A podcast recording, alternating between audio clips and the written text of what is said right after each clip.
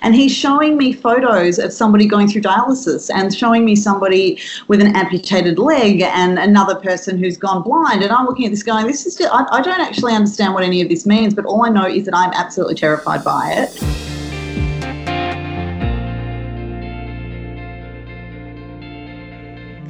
The BMJ's been publishing its What Your Patient is Thinking series, or YPITS for short, for four years now where we try and give you a little insight into what it's like to be a patient.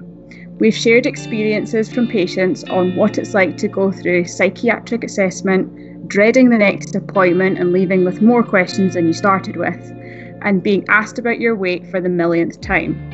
We've heard from patients who were victims of torture in their home countries, those who are homeless or living on a boat, and people at the very end of their lives. The articles focus on aspects of a consultation which may not have been at the forefront of a health professional's mind, but can have a big impact on a patient. Many of the pieces focus on the language used, the way information is shared or not shared for others, or remembering that being a patient is only part of that person and not the whole story. I'm Emma Cartwright and I have been editing these articles for nearly a year now. I was diagnosed with type 1 diabetes at the age of four, which I found very difficult growing up with, so I've been involved in a lot of patient support initiatives, particularly around peer support.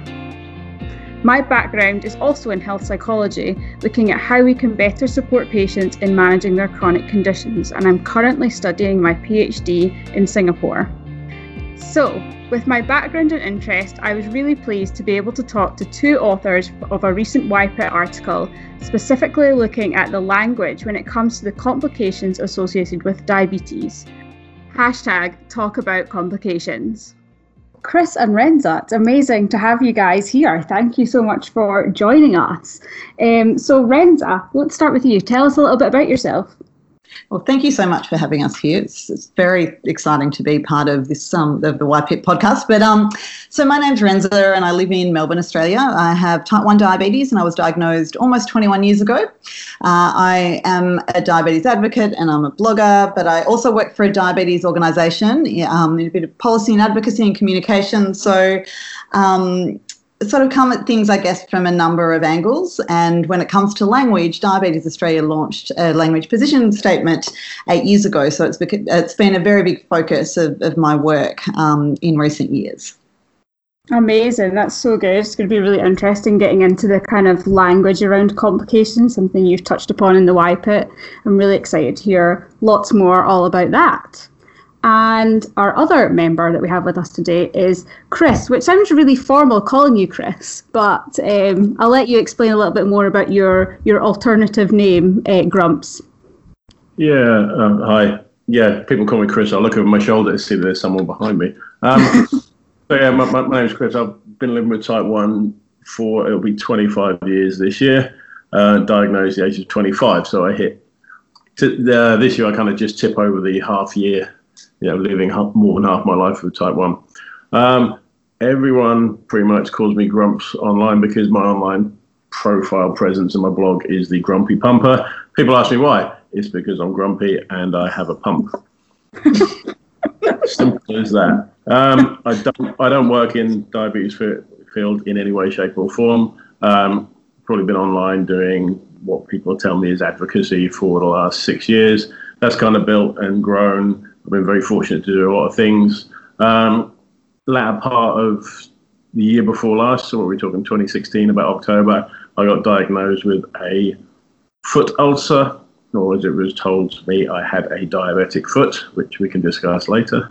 the whole language thing. Um, that should have taken six to eight weeks of treatment. Unfortunately, it ended up in a bone infection, which took 54 weeks, including 15 weeks of self administered daily antibiotics via IV. So, bit of a long story, but um, in all of that, I kind of uncovered that people in the community weren't talking much about complications and that there was a lot of stigma and blame blame associated with it around the you know the assumption that you get a complication because you didn't look after yourself, which um, is not true at all, and we touched on in the in the article.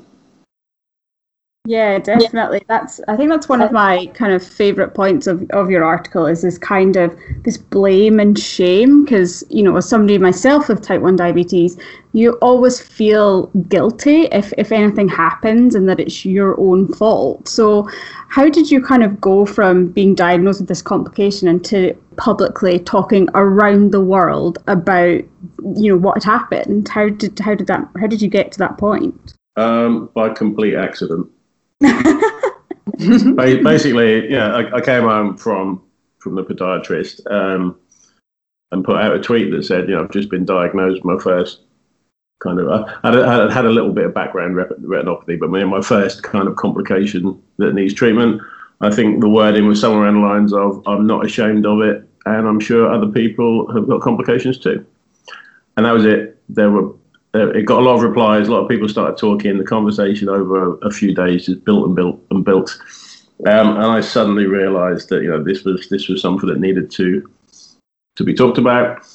That if we can't, you know, if we if we if we can't talk about it, complications or diabetes related complications amongst ourselves, then it's going to be harder to actually go and talk to your healthcare professionals about it. And if you can't talk about it, you can't drive your own care. You can't get the what you need um, necessarily um, and actually dealing with this, especially as it turned out over you know 50 odd weeks, actually takes quite a lot of effort.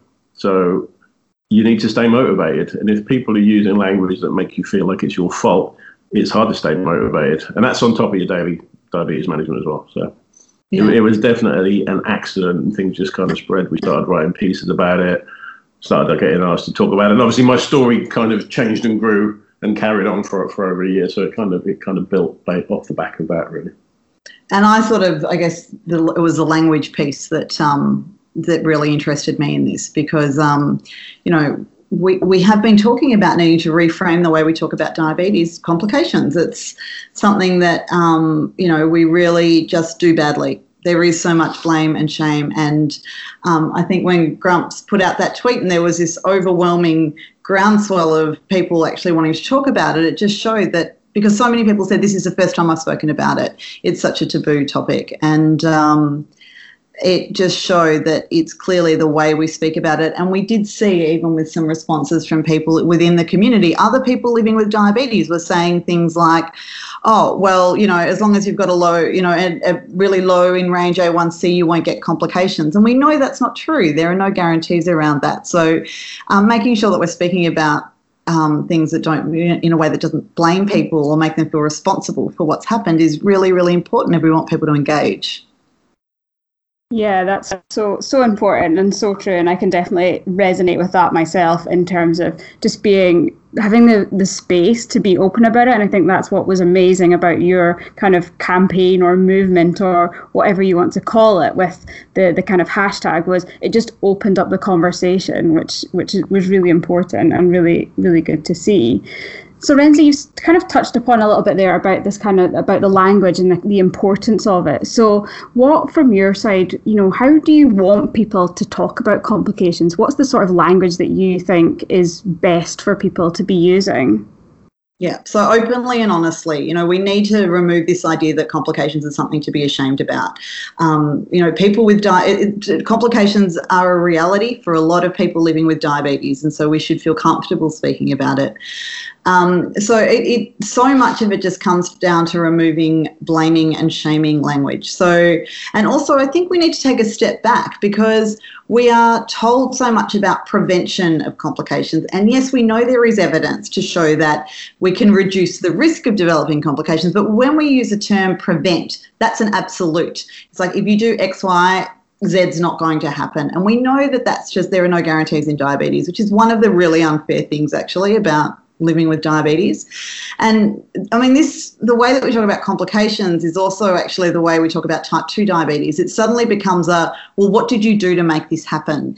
And that's a really, really hard thing to have, you know, weight to have on your shoulders as well at the same time as you're trying to, um, you know, deal with a new diagnosis. So I think that really it comes down to you know talking about risk reduction people talking about you know feeling that they're they know what to do today because the, that's the other thing. We talk about complications of something that's going to happen in the future. Well what can we do today to, to care for ourselves?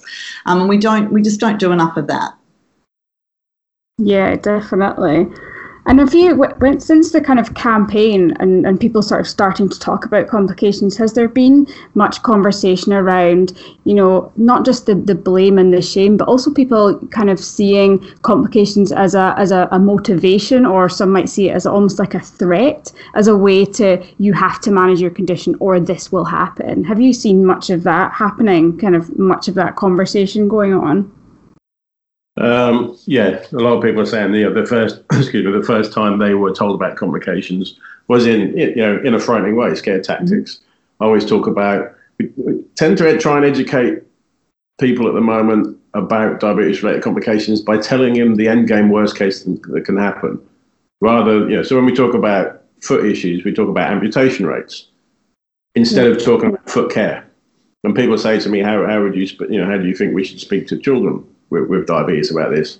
Um, for that, definitely, uh, I think you should talk about foot care and encourage good, you know, good foot checks and things like that, and tell them what to look for. It doesn't have to be every day, but if they go running, you know, running around on a beach, when they come and wipe their feet, you know, if it's a small child, check the feet for them, and then teach them how to do it. We teach them how to do everything else in a safe way. So what, why wouldn't we do it that way? There's no point talking about them. You wouldn't go and show them pictures of amputated feet because that's not going to do anything apart from terrify them. Um, and it's just it's just ludicrous. We don't do it in other things, so why do we do it in diabetes care? And I can remember the day I was diagnosed, I was in, you know, I was 24 years old. I, there was no diabetes in my family. I'm, I'm sitting opposite an endocrinologist after being told that morning that I had type 1 diabetes. I didn't even know what that meant. So there was no context for me. And he's showing me photos of somebody going through dialysis and showing me somebody with an amputated leg and another person who's gone blind. And I'm looking at this going, this is, just, I, I don't actually understand what any of this means, but all I know is that I'm absolutely terrified by it. And I can still remember that 20, 21 years later. I can still remember that rather than having been told the things about, and here is what we can do for you to care for yourself as well as you possibly can. Um, and we, we had an event the other day, and somebody said that they were told at diagnosis if you develop a diabetes complication, it won't be your fault. And that just set the scene for them to actually feel that it was something that they were that was safe for them to speak about. And I really, really wish that that was something that was part of the complications talk from from day one. Yeah, definitely. And like one of the, I think one of the really nice things about your whole journey, Chris, is that we've literally seen this play out on social media. You've shared everything, your blogs, all your tweets. And it, for me, anyway, it was the first time that I'd really heard or seen what actually happens if you get a complication. You know, what, what are the things that you'll think about and all the different elements to that. And I think that's really empowering because we always talk about, you know, we need to be informed. And how can we be informed if it's not a conversation that we're even willing to have with people? Yeah, exactly. Um, I think some people saw a bit too much when I posted some of the pictures. Yeah, we could have uh, done without.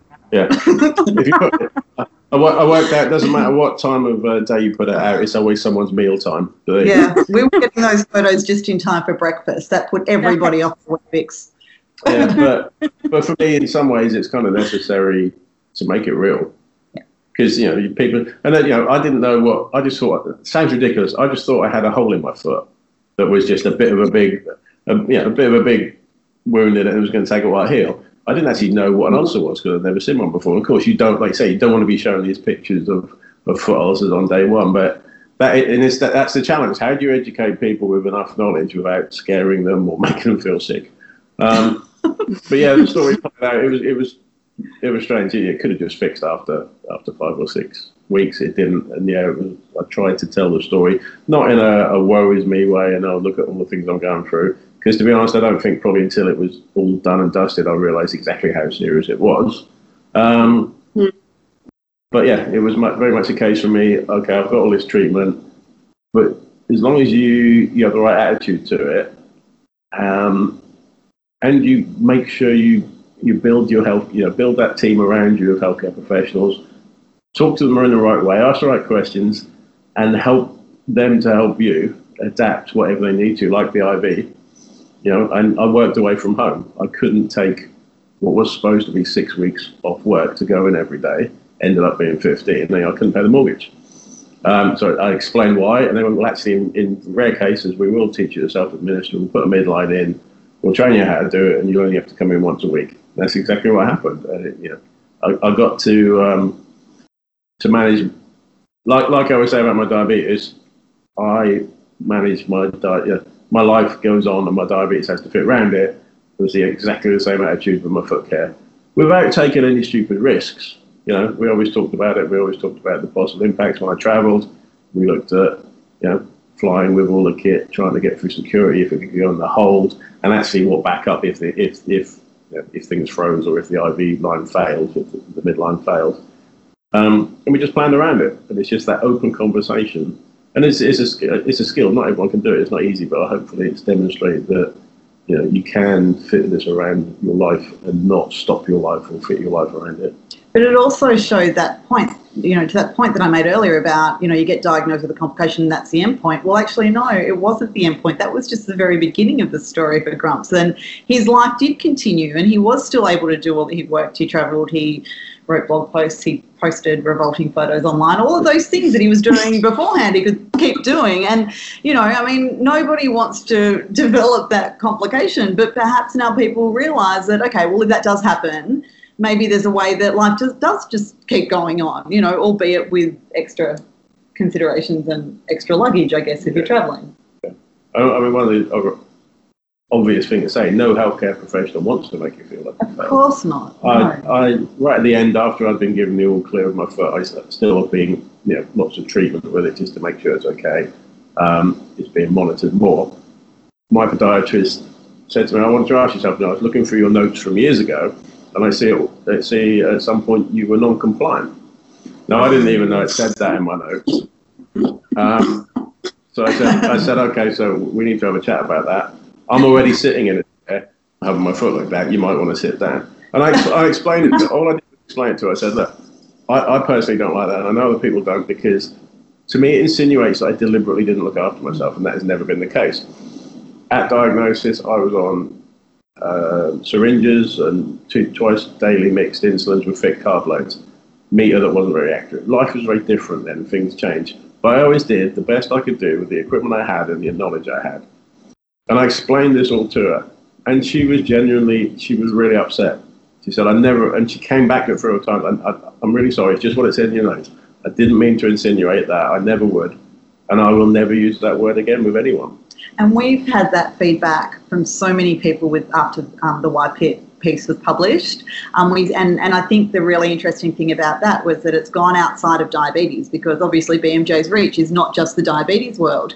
Um, but you know, there was a woman who wrote a blog post saying, actually, I thought that I was speaking about diabetes related complications in a really, in the right way, but actually, perhaps I wasn't. And this has given me some things to think about. And, you know, Grumps is right. I, I, genuinely don't think that there are any health professionals out there who go into work today, you know, each day saying, "Oh, I'm going to make a person with diabetes feel really crap about their diabetes." It's just that often this is just the, these are just the words that we've used for so long that they just become part of the rhetoric.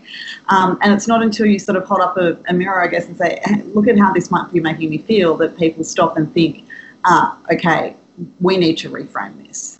And it's really great to hear that you've had kind of health professionals engaging with this conversation with you as well. So, like, how much have they kind of engaged in the whole kind of online conversations or blog posts? How much kind of input have they had in in this whole kind of conversation around complications? Um, within the community, the the healthcare professionals that are online, it is quite a small amount. Yeah, I've been really really accepting of it, you know, really responded to it. We've got we've now got NHS, you know, NHS England have now got their own language statement, and it's being more widely used. There's obviously room for, for improvement. And one thing we've noticed as we've done this and we've been to conferences, and things, the language has got a lot better, for want of, for want of a better word, uh, a lot better for anything that's diabetes related. But then in the program, when it comes to complications, you're still talking about the diabetic foot and the diabetic eye. So because you know the focus is there for the people that, that, that look after help us with our diabetes, but then with the, the, more related complications, it's different teams, and they might see people with diabetes every day, but they haven't had that exposure. I think that's where the BMJ piece has really really helped because we, we're always wondering well, how how do we get outside of our you know, our, our, normal audience, normal bubble within the online community and take it further. Because me talking to my team is fine, and that may hopefully have a ripple effect for the people in that clinic. But that's only one small part of the UK and then one much smaller part of the globe. So, yeah, it is always a challenge. But the BMJ piece really has seen a really good response. Yeah. We had some great feedback from healthcare professionals that would not normally have seen it. And I think, you know, the only way that anything like this is going to change is if we do engage every stakeholder in terms of diabetes. And that includes, you know, speaking with industry about the way that they talk about diabetes related complications. And it's the way that health professionals do it, it's the way that um, health organisations do. You know, I know that in the past, there have been some really questionable campaigns from diabetes organisations around complications where they, you know, isolate one part of the body and just focus on that and forget that there, oh, actually, there are people attached to that who, you know, probably don't feel great having that, you know, diabetes spoken about in that way. We have to be having this conversation with everyone. So it's it's been fantastic to um, have this piece that's reached so many people because I just think you know it's got to be out there. We've got to be having it. We've got to have debate because it's not an issue for everyone. Some people don't think it's right or they just think it's a pointless waste of time. But you know, being able to explain why it does matter is really, I think, really useful.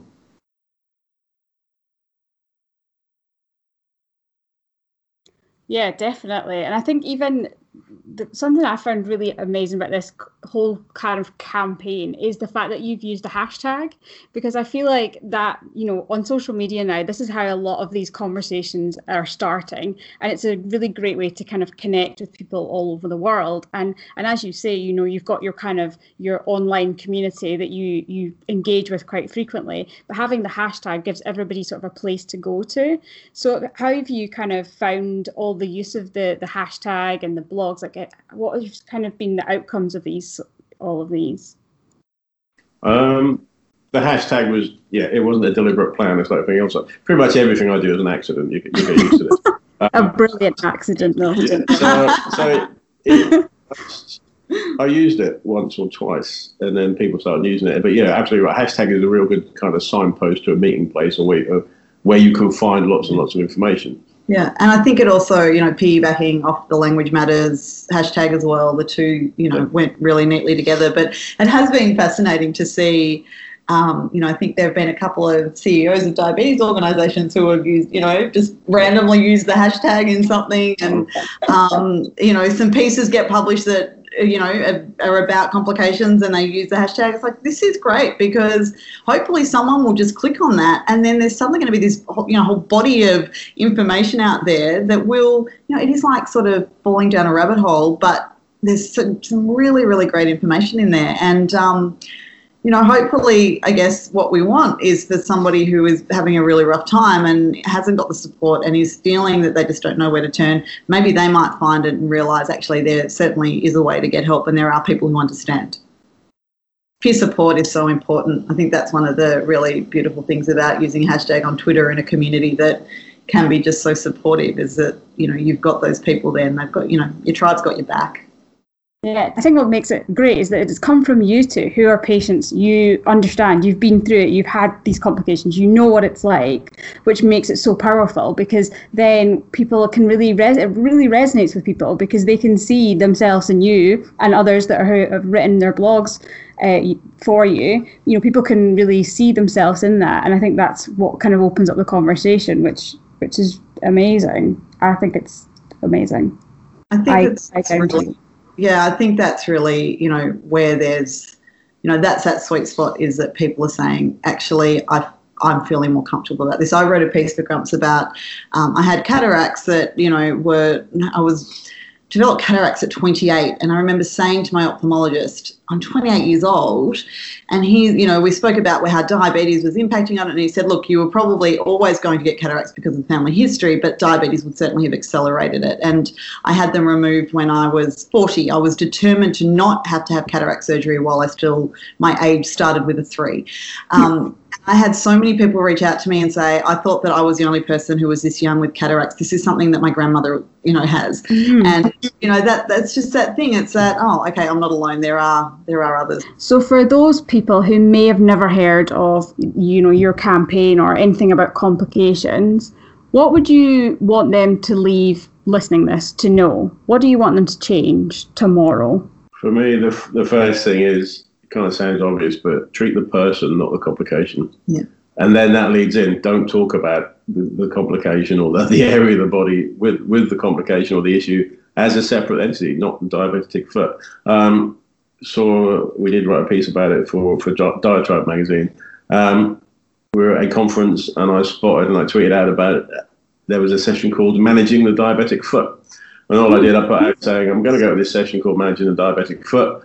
Personally, I think it would be better named caring for the person with a diabetes related foot complication. Kind of feel like it, it sounds ridiculous when we say, you know, think of the person. It's all about person centered care. And I sort of feel like, you know, it's such an obvious thing, but it is really critical. And I think that the other thing that's really, really important is that we remember that if there is a part of the body that does have a diabetes related complication, um, there's so much going on in terms of how that person is feeling and how that person is thinking and it, it will never ever be about that one specific body part. And making sure you know checking in with how the person is feeling do they need to speak with a psychologist? Do they need to talk have you know speak with a counselor about how they're feeling is really critically important. But i think for me most of all it comes down to making sure that um, you know really thinking about the language that people use and could it be seen as being something that is making the person feel judged and responsible. And I think that because I know that often we then get this pushback from people saying, "Oh, look, but you know, I do have I do see people with diabetes who genuinely don't care. You know, they run really high A1Cs, they don't check their blood sugar, they don't take their medication." You know what?